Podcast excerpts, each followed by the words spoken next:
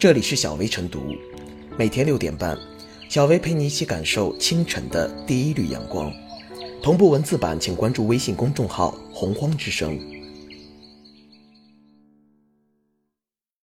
本期导言：明天再熬夜就把手剁了。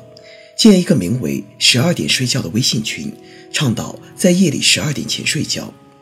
中医药大学的学生在聚会上科普熬夜的危害后表示：“不瞒你说，我也熬夜。”据报道，如今不少年轻人明知熬夜危害，却依旧熬夜，为自己贴上了报复性熬夜的标签。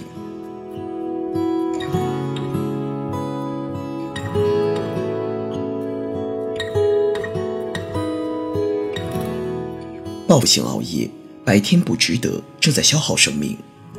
所谓报复性熬夜，是指白天过得不好或者过得不满足，便想在夜晚找到补偿，这是年轻人很自然的心理，当然也是普遍现象。据中国医师研究协会发布的《二零一八年中国九零后年轻人睡眠指数研究》显示，九零后睡眠时间平均值为七点五个小时，低于健康睡眠时间，六成以上觉得睡眠时间不足，其中。百分之三十一点一的人属于晚睡晚起作息习惯，百分之三十点九的被访者属于晚睡早起，能保持早睡早起型作息的只占百分之十七点五。睡得晚起得早，已经越来越成为年轻人或主动或被动的作息习惯。这背后既有很多个人因素，也有着鲜明的时代底色。在现代生活节奏下，一个人理想状态下的时间分配大致是。工作八小时，睡觉八小时，剩余的八小时是休闲娱乐和学习充电的时间。但现实上，工作超支了大部分时间，不少年轻人的休闲娱乐和学习充电的需求未得到有效满足，便去向睡觉索要时间，这便造成了熬夜现象。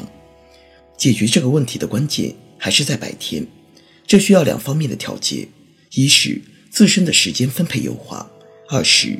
工作或学习环境的有效改良，对个人来说，要提高工作和学习效率，尽可能缩小耗费时间的无意义消耗，才能为睡眠腾出时间。对于企业单位来说，除了严格遵守劳动法对工作和休息权益的规定，还要有清晰的边界意识，把八小时之外的支配权还给员工。不少年轻人会抱怨自己的白天被学业、社交或者工作束缚。能够自我支配的只有夜深人静的时刻，说白了还是压力和焦虑在作祟。不少人白天看起来很忙，但更多的是盲目和迷惘，缺乏清晰的成就感。到了夜晚，要么感觉白天不值得，要么感叹身不由己，一股空虚感如夜风袭人。这一点在中国九零后年轻人睡眠指数研究中亦有深刻的体现。其研究数据显示。九零后年轻人睡眠指数均值为六十六点二六，普遍睡眠不佳，苦涩睡眠占百分之二十九点六，烦躁睡眠占百分之三十三点三，不眠占百分之十二点二，只有百分之五点一的睡眠处于甜美睡眠。所谓睡得不好和睡得太晚，恰似一体两面，彼此影响，以致恶性循环。所以，我们除了劝年轻人早睡，更要关心他们为何迟迟不能入睡，为何明知熬夜伤身体还要回己不倦。只有尽可能的拔除他们身上的压力和心中的焦虑，他们才能舒坦入睡。当然，并不是所有的报复性熬夜都值得理解和同情。比如，一天二十四小时，恨不得二十个小时用来打游戏，上班追剧，下班还追剧，这种畸形的时间消费观，享乐主义式熬夜。同样不值得提倡。其实，我们仔细想一想，报复性熬夜到底报复了谁？身体是自己的，熬完夜后还要面对第二天，该上班还是要上班。你报复不了老板或领导，说到底还是在报复自己。一个人最大的财富是时间，但不加节制的挥霍，他同样会变得无比廉价。所以，自律就显得尤为重要。它是人与人之间产生差异的分水岭。自律的人是在花时间建设自己，而不是让时间消耗自己的生命。因此，积极的时间观应该做时间的主人，让自己属于自己。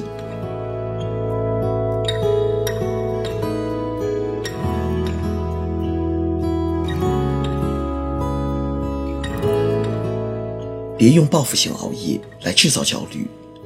在这个信息大爆炸的网络时代，每天都能学到一个新概念，比如报复性熬夜。熬夜就是熬夜，为什么还要加上定语“报复性”？所谓报复性熬夜，是年轻人在报复被剥夺的时间，以证明自己仍是自由的，仍有能力安排和掌控自己的时间。这段关于报复性熬夜的说明，看上去极具浪漫主义色彩。因为在白天的日常时间里，生活压抑，所以年轻人们选择在夜晚找回自我，找回自由。如此说来，当代年轻人的精神状态当真如此苦闷憋屈？那么，那些熬夜的年轻人到底在做什么？报道里写得清清楚楚。一位华东师范大学的学生熬夜时最常做的事是刷爱豆的微博。一名刚入职场没多久的新人。到晚上才有时间打一会儿游戏，一言以蔽之，他们都选择熬夜休闲娱乐，如是而已。想不想熬夜，熬夜时干什么，纯属个人自由，这里面不应该包含任何褒贬。但有一点是值得肯定的：这些年轻人本来就是自由的，也有能力安排自己的时间，不存在任何外在的压迫，只是在生活节奏比较紧张的情况下。更应该合理的安排好时间，晚上熬夜刷微博、打游戏，既不利于身体健康，又会影响第二天的工作学习，显然算不得合理。至于说报复性熬夜是一种反抗生活中的一种无奈，则过于牵强附会。首先，这种反抗是很小儿科，即使家人、同事、领导、社会环境都给年轻人的生活造成了压力。这种反抗也起不到任何作用。其次，熬夜和失眠本就是两回事。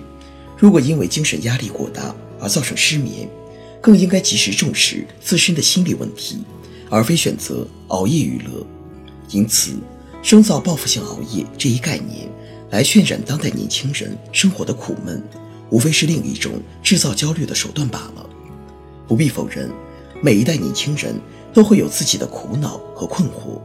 在当下这个竞争空前激烈的社会中，年轻人深感压力山大也是完全可以理解的。但是，过度强调负面情绪，并没有多少实际意义，反倒更像是一种无病呻吟。如果这些年轻人愿意选择熬夜充实自己，努力奋斗，是不是会更好一些？当然，身体健康仍是第一位的，在不能保证充足睡眠的情况下熬夜。从来就是不值得提倡。不过话说回来，报复性熬夜的存在，正说明当代年轻人的生活更自由、更多元了。回想我们的父辈，劳累一天后回到家，还有做不完的家务等待着他们，沾到枕头就睡着，对他们来说绝不是什么夸张之词。那时候没有人想熬夜，更谈不上报复性熬夜。为生活而奔波，为家人而操劳。才是父辈们的每一个日日夜夜。夜太美，尽管再危险，总有人黑着眼眶熬着夜。一句歌词将熬夜这一行为展现得淋漓尽致。但人们应该记得，熬夜总是要付出代价的，人总是要为自己的行为负责的。如果因为熬夜影响了工作、生活，甚至个人的身体健康，这显然得不偿失。选择熬夜的年轻人。对此应有心理准备和充分认识。至于那些执意要通过熬夜来放松自己、舒缓情绪的年轻人，比起熬夜的爽，身体的健康才更为重要啊！还有一点需要提醒：报复性熬夜和当代年轻人的生活压力之间不能画上等号。今天我们面临的焦虑已经够多了，别再不断炮制了。